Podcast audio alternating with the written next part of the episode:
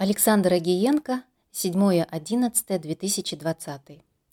Мы продолжаем познавать славу Всевышнего в лице Амашеха Иешуа. У нас сегодня недельная глава «Ваера», 5781 год, и открылся.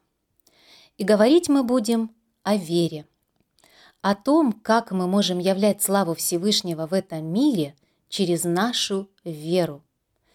Название проповеди – есть ли что трудное для Адоная? В учении о Машеха Иешуа много внимания уделяется вере, которая способна являть славу Всевышнего и его силу в этом мире. Давайте сейчас посмотрим несколько мест изучения о Машеха Иешуа, об этой вере и попробуем через разбор нашей недельной главы Ваера понять, как мы можем выйти на такой духовный уровень веры, когда невозможное становится возможным. И когда мы поймем, как через нашу веру приходит из духовного мира то невидимое, что там уже есть, как свершившийся факт, то тогда мы больше не будем молиться и просить о чуде, думая, что это будет происходить без нашего участия, что придет добрый дядя и сделает это чудо. Итак, для начала несколько мест Писания изучения Машеха Иешуа – для того, чтобы увидеть эту цель, куда нам нужно стремиться, и понять, как это работает. Первое место Писания изучения о Машеха Иешуа говорит нам о том, что чудеса от Всевышнего в этом мире могут происходить только через нашу веру. Евангелие от Матфея, 13 глава, 54-58. «И придя в Отечество свое, учил их в синагоге их, так что они изумлялись и говорили, Откуда у него такая премудрость и сила? Не плотников ли он сын?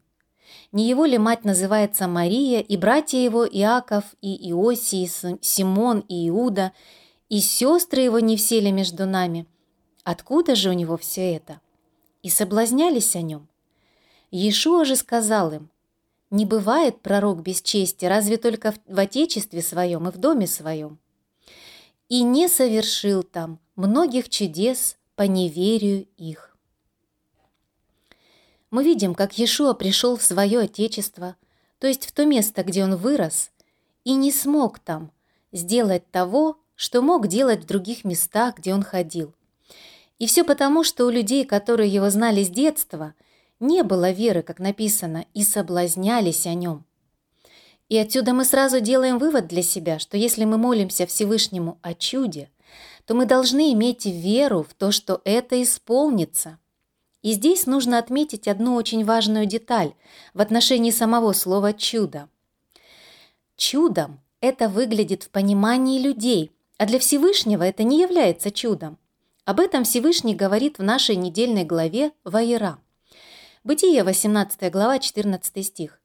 «Есть ли что трудное на иврите «айепале» для Адоная?» В назначенный срок буду я у тебя в следующем году, и у Сары будет сын.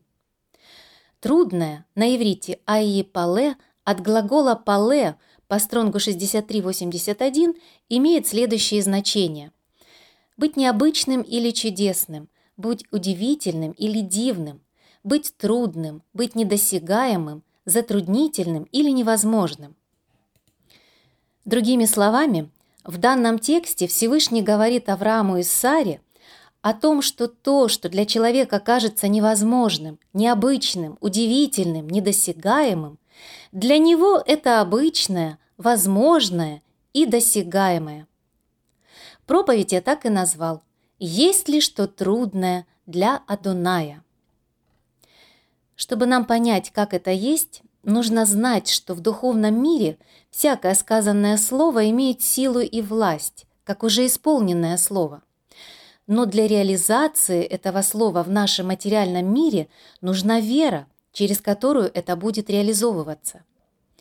Именно такую веру мы видим у отца нашего Авраама. Римлянам 4 глава с 16 по 22 стих. «Итак, по вере, чтобы было по милости, дабы обетование было непреложно для всех, не только по закону, но и по вере потомков Авраама, который есть отец всем нам, как написано. «Я поставил тебя отцом многих народов». пред Всесильным, которому он поверил, животворящим мертвых и называющим несуществующее как существующее. Он сверх надежды поверил с надеждой, через что сделался отцом многих народов по сказанному «так многочисленно будет семя твое». Из неизнемогшей в вере он не помышлял, что тело его почти столетнего уже омертвело и утроба Сариного мертвении.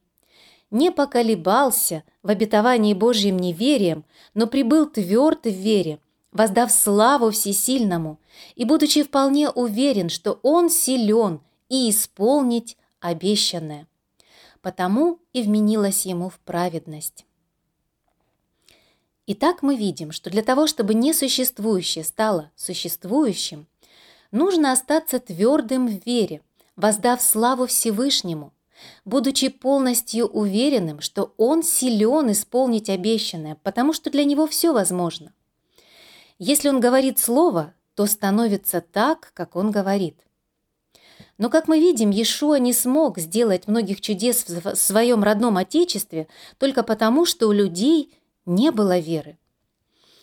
Следующее место Писания изучения Машеха Иешуа, нашего Господина, Учителя, Первосвященника и Царя, через которого Всевышний царствует в этом мире, говорит о том, какой должна быть эта вера, которая несуществующее называет как существующее. Евангелие от Марка, 11 глава, 22-26. Иешуа, отвечая, говорит им, имейте веру всесильного.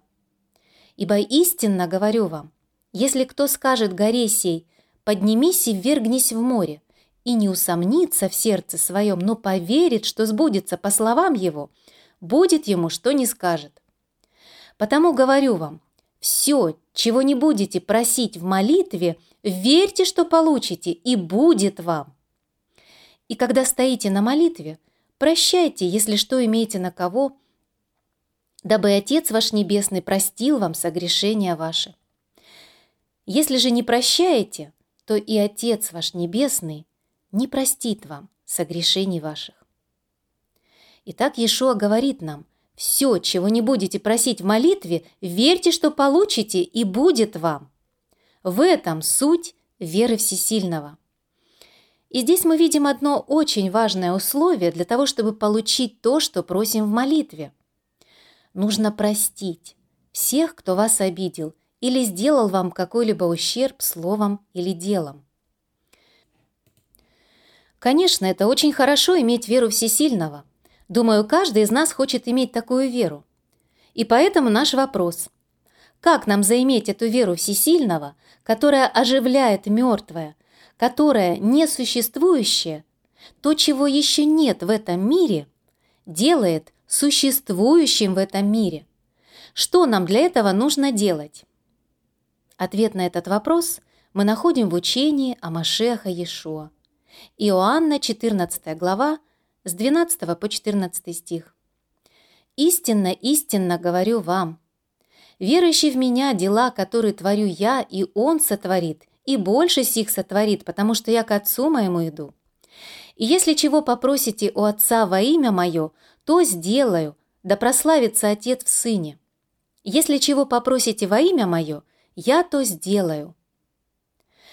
В данном учении Амашех Иешуа раскрывает нам этот духовный принцип того, каким образом мы можем иметь веру всесильного и как то, что мы просим, будет реализовываться в этом мире. Вот главные моменты этого учения. Первое верить в Него как в Слово Всевышнего. И это значит растворить это Слово в своем сердце и стать единым с этим Словом в своей душе. И когда мы даем этому Слову жить в нас, то это значит, что мы даем в себе жить Амашеху Иешуа. Именно поэтому тот, кто дал ему место в себе, будет делать те же дела, которые и он творит – Здесь главный секрет этой силы, которая будет творить эти дела в этом мире. Эти дела будет творить Он сам, через верующего в Него, и делать Он это будет силой и верой Всевышнего, живущего в Нем. Об этом он говорит дальше в тексте, Иоанна 14 глава 13 стих. «И если чего попросите у Отца во имя Мое, то сделаю, да прославится Отец Сыне». Здесь мы видим второй главный момент этого учения. А Машех Иешуа говорит нам о том, что просить нужно Отца. Это очень важно. Ни святых, ни Деву Марию, а только Отца. Третий важный момент этого учения. Просить нужно во имя Его. А Его имя – это Слово Всевышнего. Другими словами, все, что мы просим, должно основываться на Слове Всевышнего. И когда мы просим Отца, то Он посылает свое Слово исполнить то, о чем мы просим. Но нам для этого нужно верить полной верой в то, что так оно и будет. И дальше мы увидим, что это уже не наша вера, а вера Амашеха Иешуа, живущего в нас. Именно здесь мы должны увидеть, что все это может работать только через нас, через наше единство с Амашехом Иешуа, Его силой и Его верой. А мы знаем, что Он живет Отцом. И именно так через нас будет действовать сила Всевышнего в Амашехе Иешуа. И то, как это будет работать через его учеников, говорит нам сам Иешуа Амашех. Евангелие от Марка, 16 глава, с 15 по 18. И сказал им, «Идите по всему миру и проповедуйте Евангелие всей твари. Кто будет веровать и креститься – погружаться в имя Амашеха, спасен будет. А кто не будет веровать, осужден будет. У веровавших же будут сопровождать сии знамения. Именем моим будут изгонять бесов, будут говорить новыми языками, будут брать змей, и если что смертоносное выпьют, не повредит им.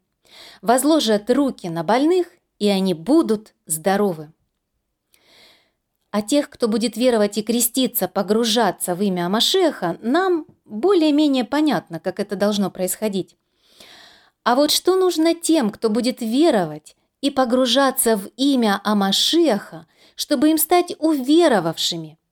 Здесь нам следует разобраться. Как мы знаем из учения самого Иешуа Машеха, чудеса изгнания бесов его именем – еще не являются свидетельством того, что это истинный уверовавший, поскольку он сам сказал. Евангелие от Матфея, 7 глава, с 22 по 23. «Многие скажут мне в тот день, «Господин, господин, не от Твоего ли имени мы пророчествовали? И не Твоим ли именем бесов изгоняли? И не Твоим ли именем многие чудеса творили?» И тогда я объявлю им, «Я никогда не знал вас, Отойдите от меня, делающие беззаконие». Другими словами, изгнание бесов и чудеса еще не являются свидетельством того, что Амашиах Иешуа знает этих людей. Для того, чтобы Амашиах Иешуа знал их, нужно, чтобы он жил в них. Давайте теперь посмотрим, что Тора нам говорит о том, как рождалась эта вера в Аврааме, отце всех верующих. Это для нас важно, потому что мы знаем, что Тора – это не просто историческая книга, которая описывает события, которые были когда-то. Тора – это учение о пути света, о том, как нам прийти в подобие образа Всевышнего. И все образы в Торе – это суть духовные процессы, которые будут происходить в нашей душе. И начнем мы с очень важного момента в жизни отца нашего Авраама, когда Всевышний сообщает ему о том, что через год у Сары будет сын. Но прежде чем мы об этом прочитаем, давайте немного вспомним о том, что было до этого в жизни Авраама и Сары в отношении решения вопроса их потомства. В предыдущей недельной главе мы читали о том, что Авраам и Сарай были бездетны. Авраам говорит Всевышнему о том, что, похоже, все его наследство останется его домочадцу, Хотя мы знаем, что уже в то время, когда Всевышний призвал Авраама выйти из Харана, то он сказал ему, что произведет от Авраама великий народ. Это мы читаем в Бытие в 12 главе в 1-2 стихах. И эти слова Авраама говорят о том, что Авраам потерял веру в обетование Всевышнего. И вот Всевышний, видя эти сомнения Авраама, снова говорит ему о том, что именно тот, кто произойдет из чресел Авраама, будет его наследником. И Тора нам говорит, что Авраам поверил Всевышнему, и это вменилось ему в праведность. Бытие, 15 глава, со 2 по 6 стих. Авраам сказал, «Владыка Адонай, что ты дашь мне? Я остаюсь бездетным. Распорядитель в доме моем – этот Элиезер из Дамаска». И сказал Авраам, «Вот ты не дал мне потомства, и вот домочадец мой, наследник мой». И было слово Адоная к нему, и сказано, «Не будет он твоим наследником, но тот, кто произойдет из чресл твоих, будет твоим наследником». И вывел его вон и сказал, «Посмотри на небо и сосчитай звезды, если ты можешь счесть их». И сказал ему, «Столько будет у тебя потомков». Авраам поверил Адонаю, и он вменил ему это в праведность. Итак, мы видим, что Авраам поверил Адонаю в то, что наследник произойдет из чресл Авраама. То есть Авраам поверил, что он сможет зачать ребенка. Аврааму в то время было уже больше 80 лет. И все это время он знал по расположению звезд, что у него не будет потомства. Комментарии еврейских учителей Торы говорят, что Всевышний вывел Авраама за пределы Ракия – чтобы он смог увидеть эти звезды со стороны небес и понять то, что Всевышний управляет небом и звездами. Другими словами, если Авраам поверит Слову Всевышнего о том, что из его чресел произойдет наследник, то тогда Всевышний через веру Авраама может управить звездами так, что Авраам получит по вере своей. И здесь возникает вопрос. А если бы Авраам не поверил Слову Всевышнего о том, что из его чресел произойдет ему наследник, то стал бы тогда Всевышний что-либо менять на звездном небе или еще что-либо делать, чтобы Авраам получил себе наследника? Это очень важный вопрос для нашего понимания того, как мы можем явить славу Всевышнего в этом мире через нашу веру. В следующей главе мы читаем о том, как у Авраама рождается сын от служанки Сарай по имени Агарь. Бытие, 16 глава, с 1 по 2. Но Сарай, жена Авраамова, не рождала ему. У ней была служанка-египтянка именем Агарь. И сказала Сарай Аврааму, «Вот Адонай заключил чрево мое, чтобы мне не рождать. Войди же к служанке моей, может быть, я буду иметь детей от нее». Авраам послушался слов Сарай. Из этого текста мы видим, что Всевышний заключил чрево Сарай, и поэтому она не может рождать. И возникает вопрос. Если Всевышний сказал Аврааму о том, что из его чресл произойдет наследник, и Авраам поверил Слову Всевышнего, и он вменил ему эту веру в праведность, то, по идее, с этого момента Сарай уже должна была бы стать способной рождать, но этого не происходит. И наш вопрос. Почему Адонай не открывает чрево Сарай? Что не так с Сарай, почему чрево ее остается закрытым? И если учесть, что Сарай – это образ нашей человеческой души, Нефеш, которая должна прийти в подобие образа сына через познание его, то это говорит о том, что чего-то еще не хватает нашей душе, чтобы она стала способной рождать. Мы все понимаем, что речь идет о семени обетования, которая должна родить сарай. То есть эта душа должна рождать не по своему образу и подобию, но по образу и подобию Сына Всевышнего. Вы помните, как Ноах работал над своей душой 500 лет, прежде чем начал рождать детей – и вот то, что происходит дальше в жизни Авраама и Сарай, вплоть до начала нашей недельной главы Вайра, это и был процесс подготовки Авраама и Сарай к тому, чтобы они смогли родить семя обетования. И вот спустя 13 лет после рождения Ишмаэля мы подходим к тому торжественному моменту в жизни Авраама и Сарай, когда Всевышний объявляет ему завет о Машиахе, и говорит ему о том, что теперь у него будет другое имя – Авраам.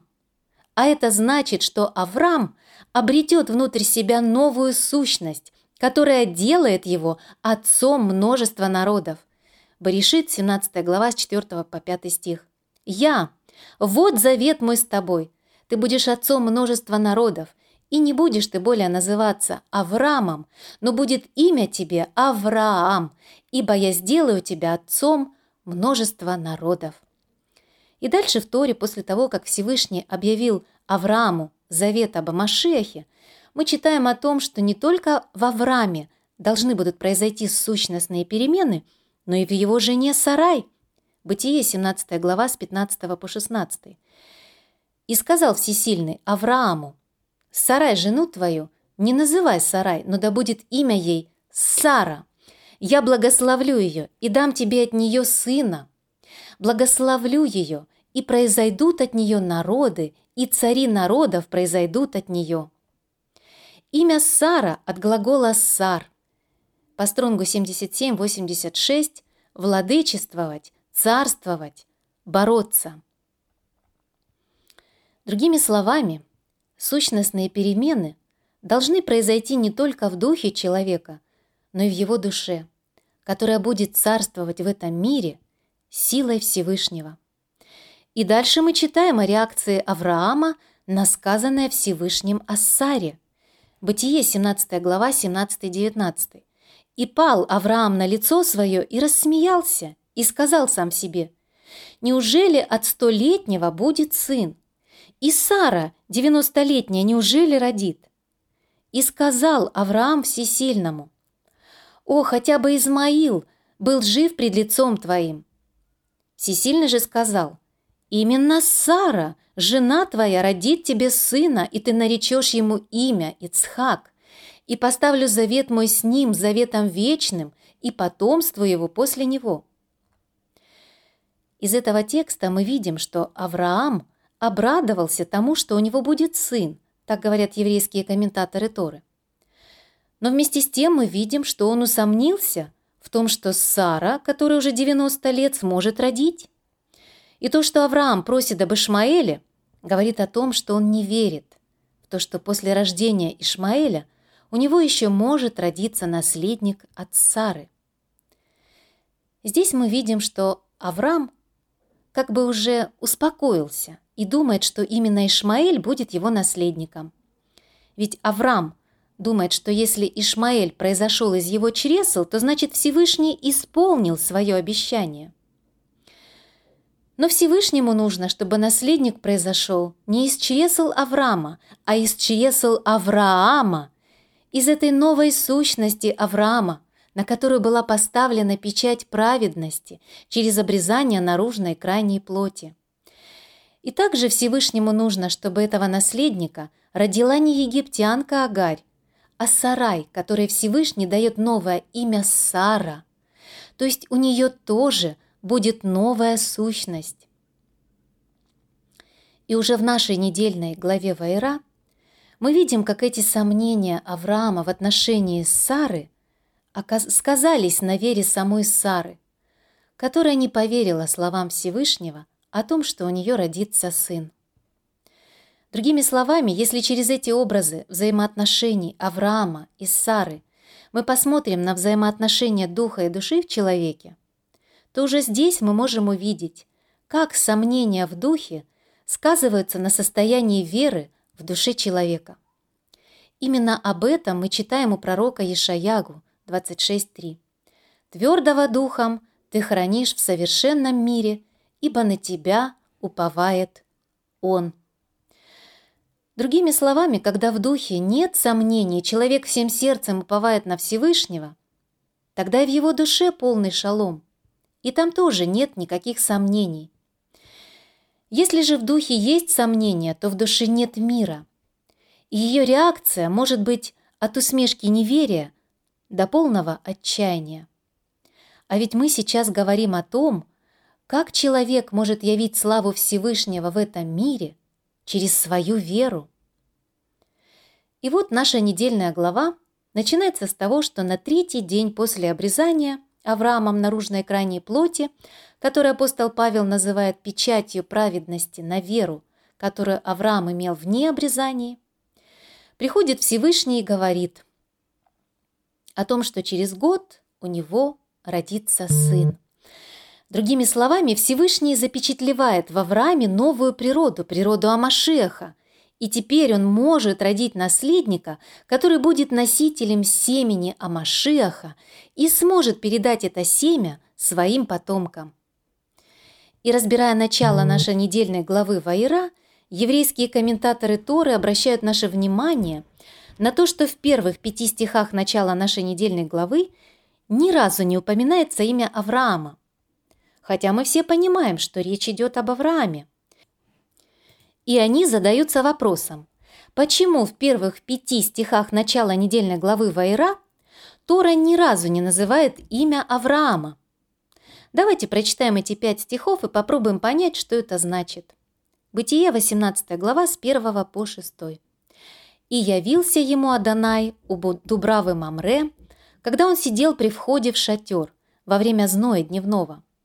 Он возвел очи свои и взглянул, и вот три мужа стоят против него.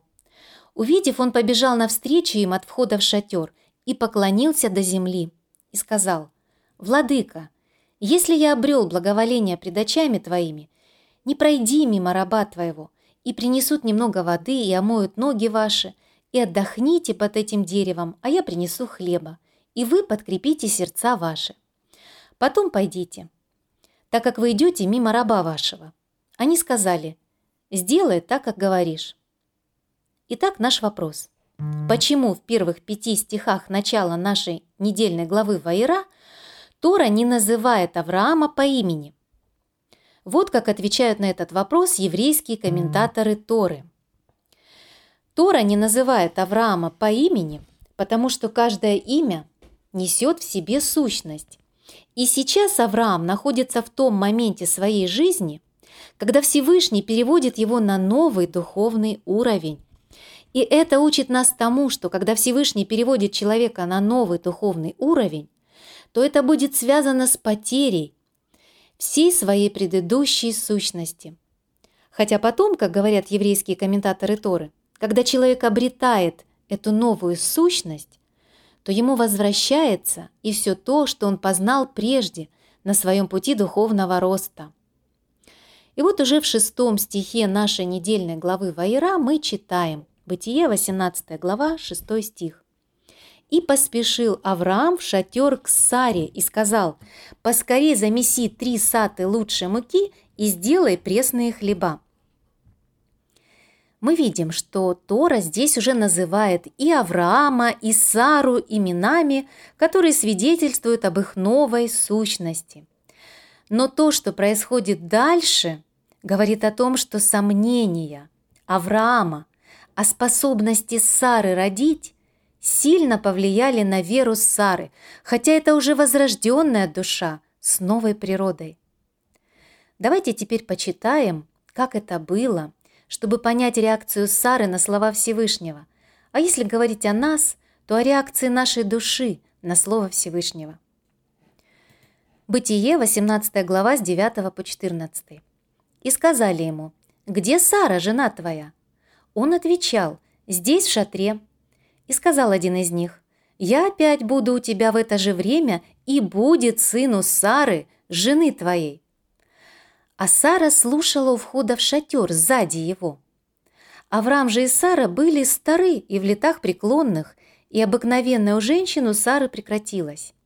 Сара внутренно рассмеялась, сказав, «Мне ли, когда я состарилась, иметь сие утешение, и господин мой стар?» И сказал Господь Аврааму, «Отчего это рассмеялась Сара, сказав, неужели я действительно могу родить, когда я состарилась? Есть ли что трудное для Адоная?» В назначенный срок буду я у тебя в следующем году, и у Сары будет сын. Итак, Сара, услышав слово Всевышнего, усомнилась в том, что она способна родить. Это учит нас тому, что та вера в Слово Всевышнего, которая есть в нашем духе, должна стать единой с мыслями нашей души. И для этого нашей душе нужно перестать смотреть на видимое – И здесь вся сложность, потому что наша душа, я говорю о земной составляющей нашей души, нефеш, изначально предназначена для жизни в этом мире. Наши глаза, уши, обоняние, осязание – это все инструменты нашей души, которые связывают нас с жизнью в этом мире через наш мозг. А наш мозг все анализирует и выбирает оптимальное поведение в соответствии со сложившимися обстоятельствами на основании своего опыта. И поэтому ему трудно поверить в невозможное, потому что у него нет такого опыта. И поэтому для нашей души нужны видимые свидетельства, чтобы ей поверить в невозможное. Это можно назвать синдромом Фомы, который сказал Иоанна 20:25. Если не увижу на руках его ран от гвоздей, и не вложу перста моего в раны от гвоздей, не вложу руки моей в ребра его, не поверю. Что же нужно нашей душе, чтобы поверить в невозможное? Ей нужно перестать смотреть на видимое, на факты, доказательства, отключить логические доводы своего ума, а самое главное – перестать бояться и сомневаться. Как же это сделать? Поверить с радостью в Слово Всевышнего полной верой, умерев для всех своих страхов, сомнений, логических доводов, своего понимания возможного, зная, что в духовном мире уже все совершилось. Именно так сделал наш отец Авраам, и через эту веру прославил Всевышнего и его могущество, как написано Римлянам 4, 16, 22. И так по вере, чтобы было по милости, дабы обетование было непреложно для всех, не только по закону, но и по вере потомков Авраама, который есть Отец всем нам. Как написано, «Я поставил тебя отцом многих народов», перед Богом, которому он поверил, животворящим мертвых и называющим несуществующее, как существующее. Он сверх надежды, поверил с надеждой, через что сделался отцом многих народов по сказанному – так многочисленно будет семя твое. И не изнемогши в вере, он не помышлял, что тело его почти столетнего уже омертвело и утроба Сарина в мертвении, не поколебался в обетовании Всевышнего неверием, но прибыл тверд в вере, воздав славу Богу и будучи вполне уверен, что он силен и исполнить обещанное. Потому и вменилось ему в праведность.